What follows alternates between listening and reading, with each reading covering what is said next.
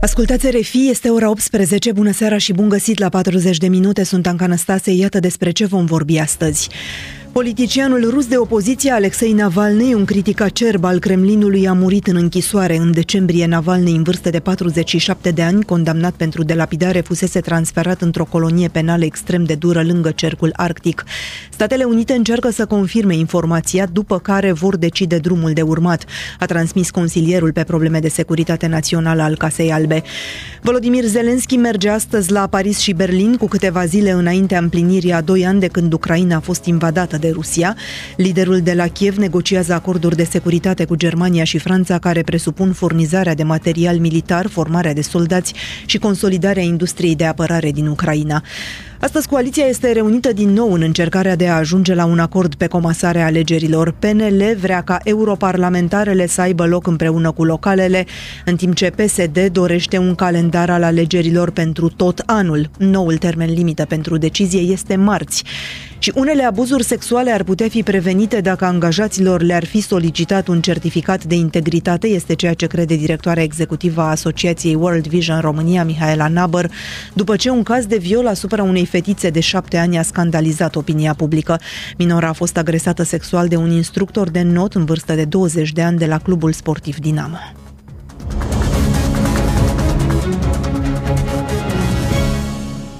Uniunea Europeană și Statele Unite arată cu degetul regimul rus, singurul responsabil de moartea opozantului Alexei Navalny.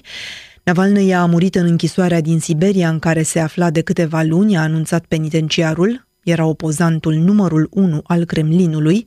Vladimir Putin a fost informat de decesul acestuia. Alexei Navalny s-a simțit rău după ce a făcut o plimbare și a pierdut cunoștința, s-a intervenit pentru salvarea sa, dar medicilor nu le-a mai rămas decât să constate decesul, a precizat penitenciarul, care a adăugat că urmează să fie stabilite cauzele morții. Uniunea Europeană, NATO, Statele Unite, Franța au transmis condoleanțe familiei și rușilor care îndrăznesc să lupte pentru promovarea democrației și care denunță regimul politic actual din Rusia. Cristina Teaca a urmărit subiectul în direct acum cu noi din redacția de la Paris. Bună seara, Cristina! Bun găsit, Anca. Începem cu începutul și amintim cine a fost Alexei Navalny. Avea 47 de ani și era avocat de profesie. A cerut încă din 2007 transparența companiilor de stat, ori nu, și a denunțat pe site-ul propriu de internet corupția din administrație. În 2011, Alexei Navalny conducea manifestațiile anti-Putin și a creat Fundația Anticorupție. În 2013 a avut un prim proces în care era făcut vinovat de escrocherie. A denunțat imediat un proces politic și a obținut în apel o condamnare cu suspendare. În 2013 a candidat la primăria din Moscova, a obținut doar 27% din voturi. În 2017 îl acuza pe premierul Dimitri Medvedev într-o anchetă anchetă publicată pe YouTube că se află în fruntea unui imperiu imobiliar, imobiliar finanțat de oligarhi ruși. În 2018, Alexei Navalny a fost interzis să candideze la alegerile prezidențiale. În 2020, opozantul rus a fost otrăvit cu novicioc. A fost internat în stare gravă în Siberia, iar ulterior a fost transferat în comă la Berlin la cererea familiei sale. Moscova a precizat că ancheta lor nu a scos la iveală prezența vreunei substanțe tohnice toxice. Novicioc este o substanță creată în perioada URSS în scopuri militare. Analizele au fost confirmate și de laboratoare din Franța și din Suedia. Convenția privind armele chimice interzice noviciocul. Navalny l-a acuzat atunci pe Vladimir Putin că l-a otrăvit. Moscova i-a răspuns că este inacceptabilă acuzația. La începutul lui 2021, Navalny a revenit în Germania, iar din Germania în Rusia și a fost arestat imediat. Zece de mii de simpatizanți au protestat în acel moment. Ulterior, Navalny a fost încarcerat pentru fraudă, iar organizația sa anticorupție a fost închisă sub acuzația de extremism. În 2022, Parlamentul European îi acorda lui Alexei Navalny premiul Saharov pentru libertatea de gândire. În Rusia însă, numele său era adăugat pe lista teroriștilor și a extremiștilor și a fost condamnat la 9 ani de închisoare pentru escrocherie. Din temniță, el denunța însă invazia rusă a Ucrainei. În 2023 a fost din nou condamnat de această dată la 19 ani de închisoare pentru extremism. Pe 1 februarie 2024 el ceruse rușilor să iasă la manifestații peste tot în Rusia cu ocazia alegerilor prezidențiale prevăzute să aibă loc între 15 și 17 martie și care, fără doar și poate, îl vor menține pe Vladimir Putin la putere, căci vineri Comisia Electorală a respins candidatura singurului contracandidat candidat al lui Vladimir Putin, este vorba de Boris Nadejdin, un opozant al lui Vladimir Putin, dar și a ofensivei sale din Ucraina și care urma să se prezinte la prezidențialele din martie din Rusia. Iar astfel, victoria președintelui rus pare a fi deja obținută, căci toți opozanții lui Vladimir Putin fie au fost otrăviți, fie se află în spatele gratiilor, fie au fost victimele unor morți subite, ori se află în exil.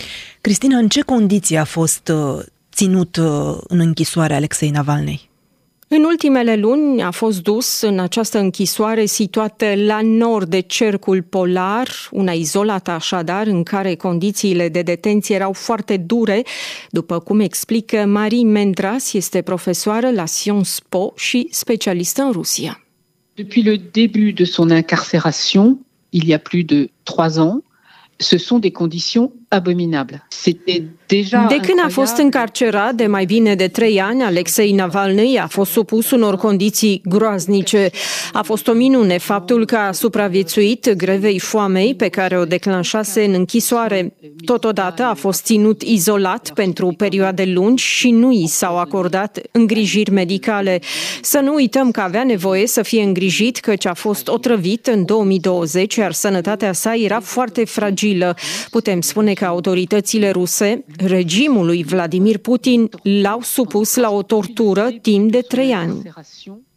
Donc on peut dire euh, que les autorités russes et le régime de Poutine lui ont fait subir euh, une torture pendant trois ans.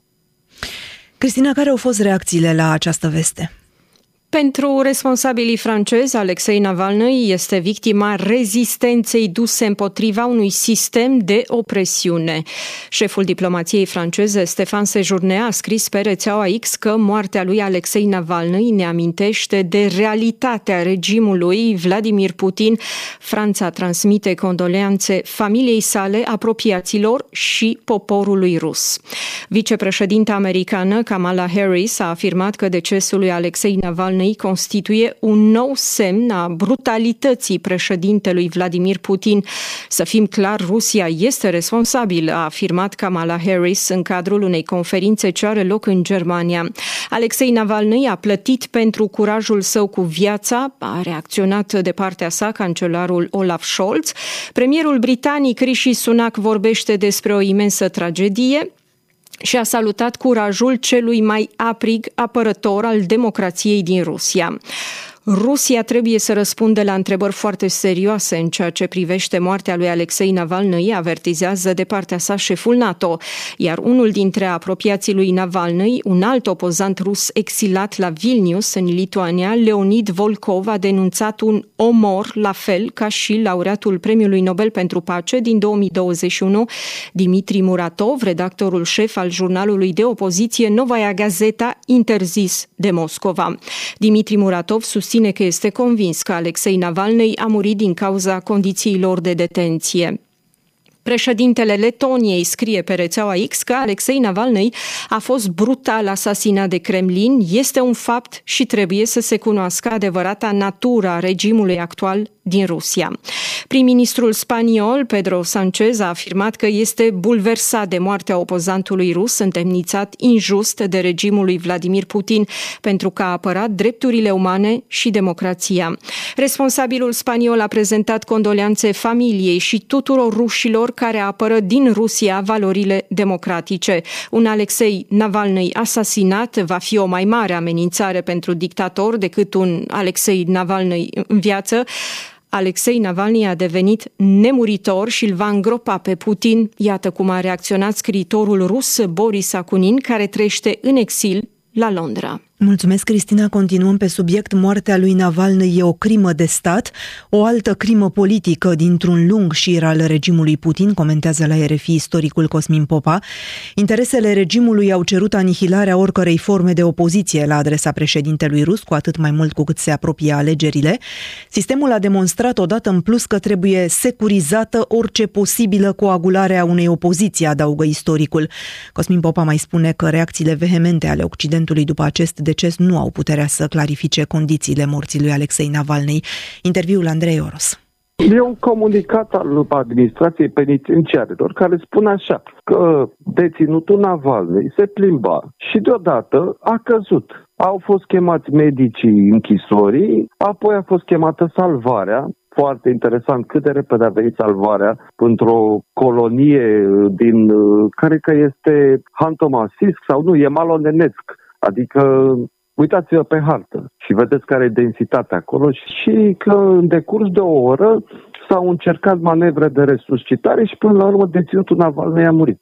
Și că urmează să se stabilească motivele morții. Asta este comunicat. Cum vi se pare? Mi se pare că sună ca o crimă de stat. Pentru de ce? Din punct de vedere juridic, aici nu cunosc, ca așa cum nici dumneavoastră nu cunoașteți, cauzele reale ale morții lui Navalny. Dar știu două lucruri, și anume că Navalny se afla în închisoare, în detenție, deci sub o formă de protecție a statului rus. Și mai știu un alt lucru fundamental, și anume că el a făcut obiectul unei tentative de otrăvire, unor tentative de otrăvire, care au fost anchetate chiar de el însuși și care cred că a adus foarte multe argumente convingătoare legate de implicarea autorităților rusești în aceste tentative. Și coroborând aceste informații, logica îmi spune că responsabilitatea statului rus, într-o formă sau alta, este directă. Mai mult decât atât, și interesele regimului cer anihilarea oricărei forme de opoziție organizată la adresa lui Vladimir Putin. Deci, deci, din acest punct de vedere, lucrurile se văd exact așa. Există deja reacții Uniunea Europeană, NATO consideră Rusia vinovată de moartea lui Navalny. Uh, Jens Stoltenberg chiar uh, solicită o anchetă. Spune uh-huh. el că Rusia trebuie să vină cu niște răspunsuri. Eu nu țin minte un precedent în care Rusia să fi venit cu răspunsuri în urma unei anchete credibile. Adică, sigur că trebuie, acești oameni pe care i-ați pomenit dumneavoastră sunt oameni investiți cu putere politică, cu reprezentativitate, ei sunt obligați să-și mențină declarațiile în anumite limite care țin de civilitate și de normele diplomatice, însă credibilitatea unei anchete întreprinse de Rusia cred eu că e o discuție ceva mai complexă decât uh, aceste norme diplomatice. Oare am putea obține un răspuns la întrebarea de ce acum? E foarte simplu, pentru că trebuie să ne gândim la uh, efectele politice ale acestei dispariții. În primul rând, trebuie să spunem un lucru foarte limpede, că regimul Putin nu este la prima uh, crimă politică. Ana Politkovskaya, Boris Nemtsov, Uh, Vladimir Karamurza se află în închisoare cu o pedeapsă de numai puțin de 25 de ani. Deci uh, Alexei Navalny nu este decât uh, o nouă, o altă crimă politică într-un șir mult mai lung. De ce acum? Gândiți-vă că în Rusia vor avea loc, va avea loc o, o ceremonie de reînscaunare a lui Putin pe care ei o numesc generos alegeri. Deci, uh, pe de altă parte și pe de o parte, pe de altă parte, regimul a văzut foarte clar în cazul Nadejdin că în Rusia există o comandă socială în mediile urbane mai ales, foarte puternică pentru schimbare. Și atunci este o chestiune care ține de instinctul de conservare al dictatorilor, să lipsească potențiala opoziție de un lider credibil care ar putea fi susținut de mai toate grupurile și grupuscurile din această opoziție. Pe de altă parte, cred că trebuie să ne gândim și la ce planuri politice are președintele Putin după aceste, așa, după aceste așa zise alegeri. Pentru că sunt convins că vor urma schimbări politice importante. Cred că trebuie securizată orice uh, posibilă maniere de coagulare a unei opoziții, atât din interiorul sistemului cât și din afara ei. Așa că, din păcate, nu este ceva, este ceva șocant, dar judecând în logica regimului rusesc, având în vedere mecanismele și maniera lui de funcționare, care se bazează în primul rând pe intimidare, pe frică, pe recompensă și nu de puține ori pe asasinat, lucrurile nu par surprinzătoare. Pe de altă parte, în 2021, Navalny uh, revenea în Rusia supraviețuind uh, otrăvirii uh, și atunci s-a pus problema de ce principalul opozant al lui Putin trebuia să se întoarcă în Rusia știind cumva ce l-așteaptă? De ce nu era opțiune să rămână și să facă opoziție din vest? Iarăși trebuie să ne întoarcem la valorile sistemului politic rusesc și la valorile politice specifice societății ruse și să spunem că orice opoziție făcută în afara țării pentru Rusia nu funcționează. Ea a funcționat uh, în cazul lui uh, Lenin, a funcționat uh, parțial în cazul bolșevicilor, dar a avut nevoie de un întreg război mondial ca lucrurile să se schimbe și oricum ele s-au schimbat de-abia după ce Lenin a venit în țară. Iar uh, Navalny s-a întors pentru că știa exact, ca și Boris Nemtsov, de aceea ambii sunt morți acum, că singura modalitate de a face o opoziție eficientă la regimul Putin este aceea de a-l înfrunta în mod direct pe terenul lui. Și de aceea Navalny s-a întors împotriva tuturor îndemnurilor și precauțiilor pe care un om normal și le-ar fi luat. Ce înseamnă dispariția sa pentru opoziția din Rusia? Eu nu, nu am un răspuns foarte clar ce înseamnă această dispariție, dar vă pot spune cu certitudine că moartea lui Navalny nu va duce la scăderea intensității dorinței de schimbare a unei părți consistente a, a societății ruse. Ea nu va face decât să crească. Și controversele din jurul lui Nadejdin, care el însuși nu este un personaj în afara oricărei critici. De altfel, s-a impus public prin participare la celebrele talk show propagandistice ale televiziunii ruse, nu altfel. Dar declarațiile lui antirăzboinice au făcut ca el să devină rapid depozitarul speranțelor de schimbare din interiorul societății. Deci, din acest punct de vedere, Putin contează pe dispariția fie și teoretică a existenței unui lider de opoziție care să, repet, să întrunească sprijinul tuturor grupuscurilor și aripilor. Însă ce se va întâmpla în condițiile în care dorința de schimbare din societatea rusă nu face decât să crească în fiecare zi, rămâne de văzut. Istoricul Cosmin Popa în 40 de minute revenim la Cristina Teacă în redacția de la Paris.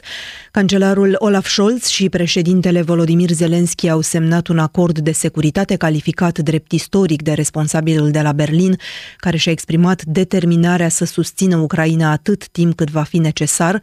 La doi ani de la începutul acestui război teribil, trimitem un mesaj foarte clar președintelui Vladimir Putin. Nu slăbim cu nimic ajutorul destinat Ucrainei, a avertizat liderul german în cadrul unei conferințe de presă susținute alături de președintele ucrainean. În această seară, un acord similar va fi semnat și la Paris, la Palatul Elize Cristina. Acordul ucraineano-german conține un ajutor militar suplimentar și imediat în sumă de 1,1 miliarde de euro. Liderul de la Kiev se află în Europa tocmai pentru a cere o mai mare susținere militară. Bineînțeles, ziua a fost marcată de decesul opozantului rus, Alexei Navalny, iar președintele Zelensky a afirmat că Vladimir Putin va trebui să răspundă pentru crimele sale. Despre aceste acorduri de securitate am stat de vorbă cu Ulrich Bunna, el este analist în geopolitică. Très concrètement, il faut bien comprendre la genèse un petit peu de cette idée, c'est-à-dire que tant que l'Ukraine n'intégrera pas l'OTAN, Concret, ideea acestor acorduri de securitate este să-i fie furnizat Ucrainei un minimum de garanții într-un moment în care Ucraina așteaptă să integreze NATO. Iar în acest cadru sunt prevăzute să fie semnate mai multe acorduri cu Franța, cu Germania, cu Marea Britanie a fost semnat deja, cu Polonia și cu Statele Unite, pentru ca Ucraina să se asigure că aceste state îi vor furniza un ajutor atât timp cât va fi nevoie. Este un ajutor economic economic, militar, dar și pentru integrarea europeană. À l'Ukraine continuera dans le temps, c'est une aide économique, militaire euh, et à l'intégration européenne. Berlinul anunță un angajament ferm de 1,1 miliarde de euro. O va face concret și Parisul? Il est même certain qu'une nouvelle aide euh, sera annoncée euh, dans le cadre de la visite de, de Volodymyr Zelensky. E aproape sigur că Parisul va anunța un nou ajutor, clar, cu ocazia vizitei la Paris a lui Volodymyr Zelensky, dar cred că mai degrabă Parisul va ajuta cu noi echipamente militare, noi tancuri Cezar, spre exemplu. Ideea este că Zelensky vrea să se asigure că va fi ajutat atât timp cât va avea nevoie, căci observăm că există unele tensiuni europene și chiar americane în ceea ce privește susținerea ucraineană, iar prin prin aceste acorduri, practic, va constrânge, putem spune, statele semnatare să se țină de promisiunile făcute că vor susține Kievul. voilà, les objectifs de ces accords-là, c'est finalement de, de, rendre un petit peu contraignant, on va dire, d'un certain point de vue, euh, le, le, soutien occidental euh, à l'Ukraine. Există o strategie europeană în ceea ce privește Kievul? Alors, alors, je pense quand même que globalement, l'idée directrice d'intégrer progressivement l'Ukraine à l'UE et à l'OTAN, cette idée-là, elle est vraiment partagée par tout le monde. Cred că, în general, toată lumea este de acord cu integrarea Ucrainei în Uniunea Europeană și în NATO, dar nu toată lumea este de acord în ceea ce privește modalitatea de integrare, iar aceste dezacorduri le putem lega direct de apărarea europeană. Francezii au promovat mereu o apărare extrem de autonomă, în timp ce Germania și diverse state din Europa Centrală nu doresc să se angajeze într-o viitoare apărare europeană, motiv pentru care Ucraina Ucraina a reușit să scoată în evidență această problematică europeană a modului în care Uniunea Europeană ar trebui să-și gestioneze propria apărare. Et donc dans ce cadre-là, effectivement, je dirais que l'Ukraine est un peu un révélateur de ces tensions internes sur la, sur la façon dont, dont la défense de l'Union européenne doit être gérée. L-am ascultat pe analistul Ulrich Buna. Mulțumesc, Cristina. Rusia refuză să-l aresteze și să-l extradeze pe fugarul Ilan Shor, condamnat în dosarul fraudei bancare. Shor a părăsit Israelul, unde s-a aflat în ultimii ani după ce a fugit din Moldova în 2019, iar acum se află la Moscova. Președinta Maia Sandu susține că Kremlinul îl va folosi pe Shor pentru a destabiliza situația în Republica Moldova. Valeria Vițu de la Chișinău. Federația Rusă, în calitate de stat membru al organizației Interpol, nu își onorează obligațiile, o spune șeful Centrului Cooperare Polițienească Internațională Viorel Țentiu. Declarația a fost făcută la Jurnal TV.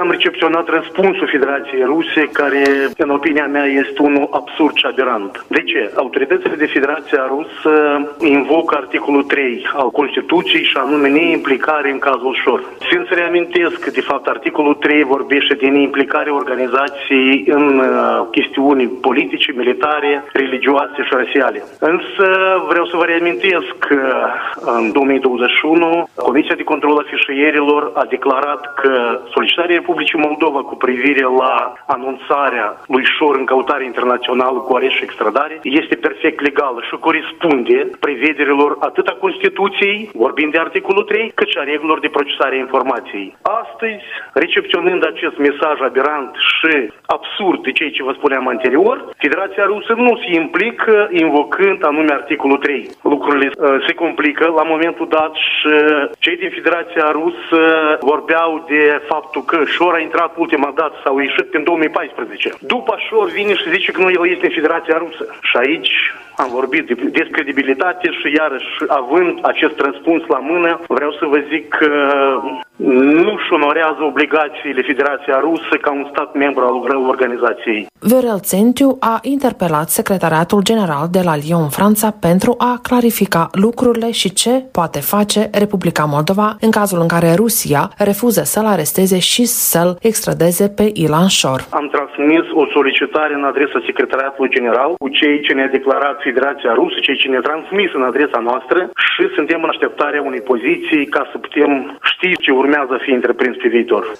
Opinia mea este că cei din Federația Rusă nu vor să întreprindă măsuri necesare, nu vor să-și respecte și să onoreze obligațiile și nu vor să uh, rețină și îl aresteze pe Ilan Șor conform acelor prevederi care de fapt sunt obligatorii pentru toate statele membre. Și cei ce se încearcă a invoca este o pură aberație, cum vă spuneam, și și lucrurile astea nu pot fi acceptate de autoritățile de Republica Moldova. Deputatul Partidului Acțiune și Solidaritate, Oazu Nantoi, spune că Rusia îl va folosi pe Ilan Șor pentru a destabiliza situația din Republica Moldova. Deci Ilan Șor este agent care astăzi regimul lui Putin mizează pentru a destabiliza situația în Republica Moldova și pentru a întoarce Republica Moldova în zona de influență a Federației Ruse. Deci cu agenții care îl tradează pe Putin, așa cum el consideră, de exemplu, Litvinenko, cine mai ține minte Poloniu 210, etc., sau Bashirov și nu știu cine acolo, cu Novicioc. Regimul lui Putin inimicește pe cei care consideră pe trădători și apără pe cei care sunt uh, agenți utili. În cazul dat, Ilan Shor este agent al regimului Putin. Lăsăm la o parte amintirile cum familia Shor cu familia Pescov se odihneau pe insulele Maldive. În cazul dat, Shor execută. Prin urmare, Federația Rusă nu numai că o să-l protejeze, dar o să-l finanțeze și o să-l folosească pentru a-și atinge scopuri. por Și președinta Maia Sandu a venit cu o reacție pe marginea refuzului Federației Ruse de a-l extrada pe fugarul Ilan Shor. Citez, Kremlinul vrea să-l folosească în continuare pe Shor și toată gruparea lui coruptă pentru a destabiliza Republica Moldova, pentru a submina instituțiile țării și pentru a lucra împotriva interesului cetățenilor Republicii Moldova. Instituțiile responsabile vor continua eforturile pentru ca acest personaj și toți cei care participă la astfel de activități să răspundă să fie sancționați potrivit legii pentru pentru toate lucrurile pe care le-au făcut și pe care le continuă să le facă. Pentru că aceste acțiuni de destabilizare, folosind banii unui stat străin, unui stat care are atitudine agresivă în raport cu Republica Moldova, evident că sunt abuzuri care trebuie pedepsite întrucât sunt interzise de lege, a precizat președinta Maia Sandu. Amintim că în aprilie 2023, Curtea de Apel Chișinău l-a condamnat la 15 ani de închisoare pe deputatul fugar Ilan Șor, acuzat de săvârșirea infracțiunilor de escrocherie și spălare de bani. Sentința a fost pronunțată în lipsa lui Șor, care a fugit din țară în 2019. Șor este învinuit pentru 9 capete de acuzare în dosarul fraudei bancare. El a fost dat în căutare internațională. Valeria Vițu din Chișinău pentru RFI. În actualitatea internă, acum o nouă reacție contundentă pe fondul scandalului din coaliție. Dacă PNL își dorește să arunce țara în criză, să iasă de la guvernare, spune la RFI deputatul PSD Marius Budăi. Asta după ce voci din formațiunea liberală au avansat scenariul ruperii coaliției în cazul în care negocierile privind comasarea alegerilor eșuează. Noi discuții au loc astăzi între cele două partide. Marius Budăi a spus lui Cosmin Rușcior unde a greșit PNL. Vreau să spun de la început să fie foarte clar. Noi, PSD, nu am cerut nicio coaliție pentru a discuta, nu negocia măcar, pentru a discuta pentru, despre comasare. Și mai ales, știți ce nu am văzut eu? Nu am văzut că în perioada critică a discuțiilor cu transportatorii, cu agricultorii, cu alte sindicate, atunci când oamenii erau în stradă și strigau problemele, nu am văzut ca cineva din PNL să ceară coaliție pentru a discuta aceste discuții. Nu am văzut ca PNL să ceară coaliție acum să rezolvăm ceea ce spun unii pe bună dreptate, cei din sănătate. Deci nu am văzut solicitări de astea. Acum, când e vorba de pozițiile dumnealor, sunt de toată extrem de interesat în a solicita ședințe de coaliție peste ședințe de coaliție. Va ceda, domnule Budăi, PSD-ul în fața PNL la discuțiile de astăzi? Cred că vorbesc în numele PSD când spun că invităm să facem ședințe de coaliție, să discutăm mai puțină politică și să discutăm mai mult cum să rezolvăm problemele oamenilor. Bun, dar acum aveți o problemă în coaliție legată tot de o problemă care vizează pe oameni. E vorba de alegeri. Sunt patru runde de alegeri, cinci de fapt, dacă ne gândim că la prezidențiale sunt două tururi de scrutin.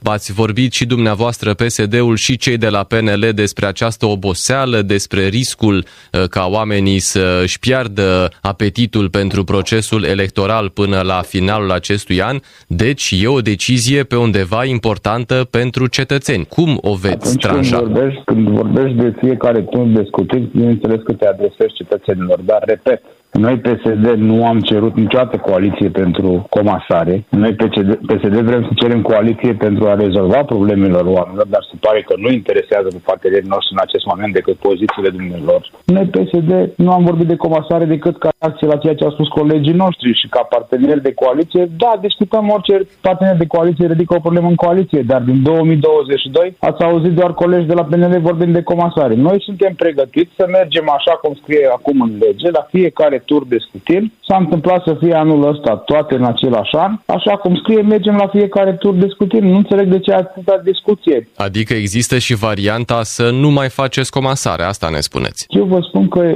acum în lege există posibilitatea, și nu posibilitatea, există certitudinea că alegerile din 9 iunie vor fi cele europarlamentare, în septembrie vom avea locale, urmând după aia de, de parlamentare și de prezidențiale. Dacă dumnealor sunt atât de întăriți pe această comasare, o discutăm dacă asta îți doresc, dar repet, mi-aș dori să discutăm mai mult despre problemele oamenilor și nu despre pozițiile unor dintre politicieni.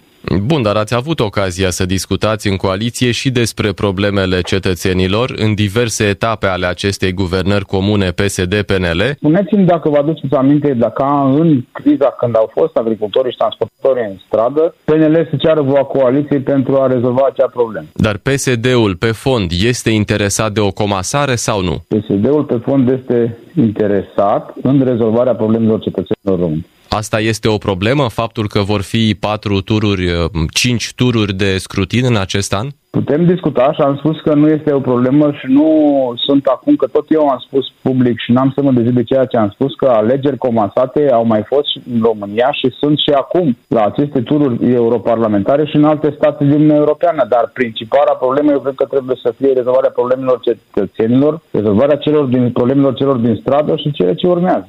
Vă temeți, domnule Budăi, că PNL ar putea să rupă coaliția cu PSD-ul? N-am să folosesc un clișeu, dar eu sunt un copil simplu crescut la bunici, mai mult crescut doar cu mamă, eu mă tem doar de Dumnezeu. Iar dacă trebuie să ne prezentăm în fața cetățenilor cât mai curând, nu este nicio problemă, ne prezentăm în fața cetățenilor, repet, în 2021, noi PSD am fi putut sta deoparte să lăsăm dreapta am văzut ce a făcut 2020-2021, ce împrumuturi, ce achiziții, la ce prețuri, miliarde de vaccinuri și așa mai departe și puteam să stăm deoparte, dar nu. Bun, dar... Dacă își dorește PNL să arunce țara în criză, să iasă la guvernare, nu e o problemă. Noi am venit la guvernare ca să asigurăm stabilitate. Dacă dumnealor vor să, să arunce țara în haos, e alegerea dumnealor. Totuși PSD, domnule Budăi, ar avea mai multe de pierdut dacă nu se înțelege acum cu PNL-ul, pentru că liberalii ar putea încerca teoretic, evident, formarea unui pol de dreapta alături de USR, PMP, Forța Dreptei, eventualul DMR, pe când socialdemocrații nu prea au marjă de manevră, adică ar putea cel mult să facă tot teoretic, un guvern cu aur, ceea ce evident l-ar decredibiliza în ochii uh, unor uh, parteneri europeni. Sunteți, asta ar fi întrebarea, sunteți într-o poziție de inferioritate acum față de PNL? Exclus. Exclus și o arată și sondajele. Nu. Nu am văzut solicitare de la PNL pentru coaliție atunci când agricultorii erau în stradă. De ce nu cere PSD-ul o asemenea ședință a coaliției? PSD-ul tot timpul a cerut astfel de coaliții, PSD-ul tot timpul a discutat și vă aduc aminte și eram ministru. Eram ministru la Ministerul Muncii când era criza din învățământ și l-am văzut pe Ciolacu, uh, shoulder by shoulder, să folosesc așa o expresie a unui clasic, lângă Nicolae Ciucă în calitate de premier Nicolae Ciucă. L-am văzut acolo implicat pe Marcel Ciolacu împreună cu alți colegi de-ai noștri să rezolvăm problemele celor din educație care știți foarte bine ce riscuri erau asupra 3,6 milioane de copii. Nu. Vreau mai multă grijă și discuție pentru problemele cetățenilor și mai puțină discuție politică. A fost deputatul PSD Marius Budăi. Unele abuzuri sexuale ar putea fi prevenite dacă patronile solicită angajaților un certificat de integritate. Iată ce spune la RFI directoarea executivă a Asociației World Vision România, Mihaela Nabăr, după ce un caz de viol asupra unei fetițe de șapte ani a scandalizat opinia publică. Minora a fost agresată sexual de un instructor de înnot în vârstă de 20 de ani de la clubul sportiv Dinamo. Mihaela Nabăr i-a spus lui Cosmin Rușcior cum pot fi prevenite asemenea abuzuri. Sunt foarte multe metode prin care cazurile de abuz ar putea fi prevenite. Vorbim de foarte multă vreme despre prevenirea cazurilor de abuz și nu despre tratarea abuzurilor, pentru că știm foarte bine că lasă urme adânci, iar în cazul acesta urmele vor fi extrem de, de adânci și asupra părinților care uh, au fost în sala respectivă sau au asistat la, la acest act. Ce am putea face? În primul rând, ceea ce legea ne, uh, ne obligă să facem. Știm foarte bine că legislația și uh, legea 118 din iunie 2019 privind registrul agresorilor sexuali ne spune clar că orice entitate care desfășoară activități directe cu minorii ar trebui să ceară certificate de, de, de integritate sau cazier judiciar. Dacă persoana care interacționează direct cu copiii este cetățean străin ce trebuie să facem și este un articol foarte clar, articolul 18, trebuie să cerem toate instituțiile care desfășurăm activități directe cu copiii, să cerem toate aceste documente înainte de a încheia contracte de muncă, contracte de voluntariat sau orice fel de contracte care presupun raporturi uh, de activitate sau presupun activități directe cu copiii. O altă măsură ar trebui să fie aceea de a reveni și forma în permanență, atât inițial, cât și pe parcursul desfășurării acestor activități, de a forma personalul care lucrează cu copiii sau care interacționează direct cu copiii, de a face campanii de informare și asupra uh, și la nivelul profesioniștilor care interacționează cu copiii, dar și la nivelul copiilor și a adolescenților. În România avem copii și tineri care nu știu ce este acela un abuz și agresiune. Adică nu știu să recunoască semnele de, uh, de abuz și agresiune. Apropo de certificatul acesta de integritate la care v-ați referit mai devreme, ce presupune el și cum poate fi obținut? Toți cei care uh, interacționează cu copiii uh, direct Uh, toate instituțiile pot să obțină acest certificat de, de integritate. El se poate obține și sperăm și tot solicităm să poate să fie obținut de peste tot și, uh, și online. Deci este un cazier, practic, uh, un cazier judiciar pe, ca, pe care tu, angajator, îl cer de la instituțiile statului, de la poliție, probabil. Pe care, exact, de la poliție, pe care tu, ca angajator, îl ceri persoanei care se angajează. Deci persoana care se angajează sau cu care urmează să desfășori diverse uh, raporturi contractuale, pentru că la rândul ei persoana interacționează în activități cu copii, este obligată să aducă acest certificat de integritate sau cazier judiciar, da, de la instituțiile statului, de la poliție poliția română înainte de a se încheia orice formă de colaborare. Deci persoana care este respo- angajatorul, persoana juridică care desfășoară activitățile, solicită celui care, persoanei fizice care urmează să desfășoare aceste activități, acest cazier uh, judiciar. Cât de solid este. e de fapt acest certificat de integritate? Adică e o garanție în sine? Pentru că tu poți să ai un cazier curat, uh, dar de fapt să fii un prădător sexual uh, care nu a fost încă prins. Evident că de, de foarte multe ori sau sunt situații în care aceste certificate de integritate sau cazier uh, judiciar nu, ref, uh, nu îmi spune tot despre profilul unei persoane, dar a, acesta este și motivul pentru care nu este singurul instrument, adică toți cei care desfășurăm activități cu, direct cu copiii suntem obligați conform legii să avem personal instruit, să avem personal care instruiește persoanele care intră în activități, instruiesc inițial și apoi la fiecare șase luni facem aceste instruiri, facem aceste verificări. Există de asemenea campanii care să-i și activități directe. Mergem direct către copii și îi întrebăm. Există mecanisme de sesizare foarte intenționale dacă vrem să facem lucrul acesta și trebuie să o facem. Deci, bineînțeles, așa cum menționați și dumneavoastră, că acest certificat de integritate nu este singurul care trebuie luat în considerare și clar vom avea rezolvate toate problemele și nu vom avea situații de abuz. Cât de extins este de fapt în România fenomenul agresiunilor sexuale asupra copiilor? Din datele World Vision România am văzut că unul din trei adolescenți nu ar avea încredere uh, să discute cu părinții dacă ar trece printr-un uh, asemenea episod de abuz uh, sexual, fie de rușine, fie dintr-o oarecare teamă. Cum stăm la, la acest capitol? Sunt foarte multe tipuri de abuz și sunt abuzurile sexuale cresc de la un an la altul. Așa cum menționați și dumneavoastră, da, 24% dintre tinerii și adolescenții noștri ne spun că s-au confruntat la școală cu comentarii de natură sexuală. Mai mult de atât, 51%, deci peste jumătate ne spun că au avut de-a face cu priviri insistente asupra corpului lor și această categorie este acea categorie care știe să identifice aceste lucruri. Am ascultat-o pe Mihaela Năbăr, este directoarea executivă a Asociației World Vision România. Mulți dintre olimpicii ieșeni care ar vrea să urmeze o carieră în IT sau în medicină spun că ar prefera să studieze și să lucreze în România. Directorul Colegiului Costache Negruții Iași, profesorul Camelia Gavrilă, spune că numărul liceenilor care alegeau universități din Uniunea Europeană sau Marea Britanie e în scădere. Pleacă însă în continuare număr mare, atrage atenția dascălul Ieșan, tinerii care vor să facă cercetare. Un reportaj Violeta Cincu. Bună ziua, Olimpic la matematică, în clasa 7 De ce îți place matematica? Am o pasiune pentru matematică și pentru informatică și um, văd un viitor în aceste două materii. Câte ore înveți studiezi pe zi? În medie studiez 5 ore pe zi, dar uh, mai mult sau mai puțin diferă zilele. Ștefan Bratosin își vede viitorul într-o companie de IT. Este doar unul dintre cei aproape 250 de olimpici din Iași.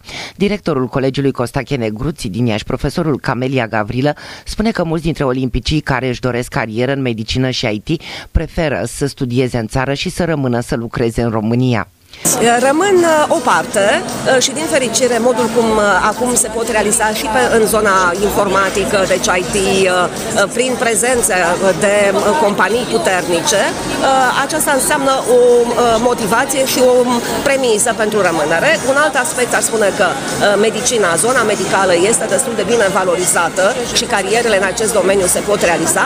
Cei care cred eu că pleacă cu experiența din Colegiul de Gruții sunt cei care vor cercetare în domeniul matematic, fizic, în domeniul chimiei, pentru că altele sunt uh, uh, investițiile, proiectele, uh, calitatea, alta este calitatea laboratoarelor de cercetare din, din afară și cred că aici trebuie să facă mai mult România, să investească în valorizarea și salarizarea adecvată a cercetătorilor și în dotarea efectivă a acestor institute de cercetare. Directorul Colegiului Costache Negruții din Iași, profesor Camelia Gavrilă. Ego sunt Cleopatra, și sunt olimpică la latină. De ce ai ales latina? Pentru că este un obiect care, care îți propune multe, o perspectivă nouă, care te ajută să faci conexiuni între toate celelalte științe. Este o limbă care trimite la acea societate în care, plină de cultură, în care toate au luat naștere. Mă simt bine pentru că știu că limba latină nu este o limbă moartă, ea trăiește în noi prin limba română pe care o vorbim, care este o limbă neolatină și cred că a fost o experiență frumoasă care m-a îmbogățit.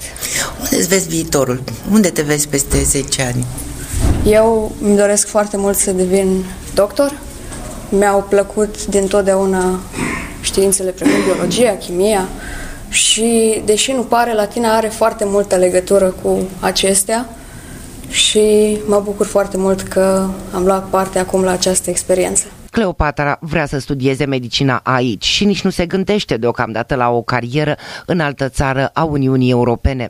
Coordonator Școala Informală de IT din Iași, Dan Zaharia, spune și din postura de părinte că mulți liceeni aleg România pentru continuarea studiilor. Chiar și față de acum 5 ani este trendul uh, inversat. Eu îl văd uh, inclusiv din experiență uh, proprie în care copilul cel mare, uh, fata mea, e la facultate în Iași și a ales să fie aici uh, alături de foarte mulți colegi care au, au ales să facă facultatea în România.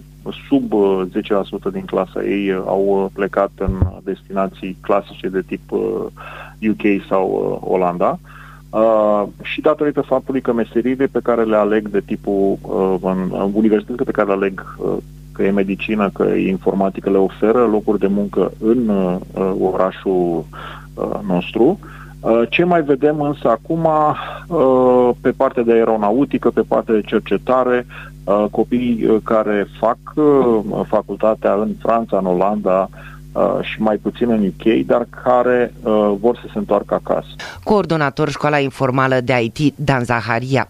În schimb, neurochirurgul Bogdan Iliescu, lector la Universitatea de Medicină din Iași, are o altă explicație nu știu dacă renunță la visul străinătății, probabil că ăsta rămâne pentru mulți dintre ei o opțiune de la bun început, dar uh, pe partea cealaltă, mai ales când ești atât de tânăr și de necopt, uh, cred că te simți mai în siguranță să începi acasă, cu atât mai mult cu cât școlile, cel puțin IT și medicină, când se despre ele vorbim, sunt încă de performanță și îți oferă lucruri pe care le obții și afară, cam în aceeași măsură. Adică cei care pleacă din liceu uh, se îndreaptă, dacă observă toată lumea atent, se îndreaptă spre școli inginerești și de business și de altă natură, uh, care sau uh, pentru care aici nu mai găsesc variante la fel de performante, cred.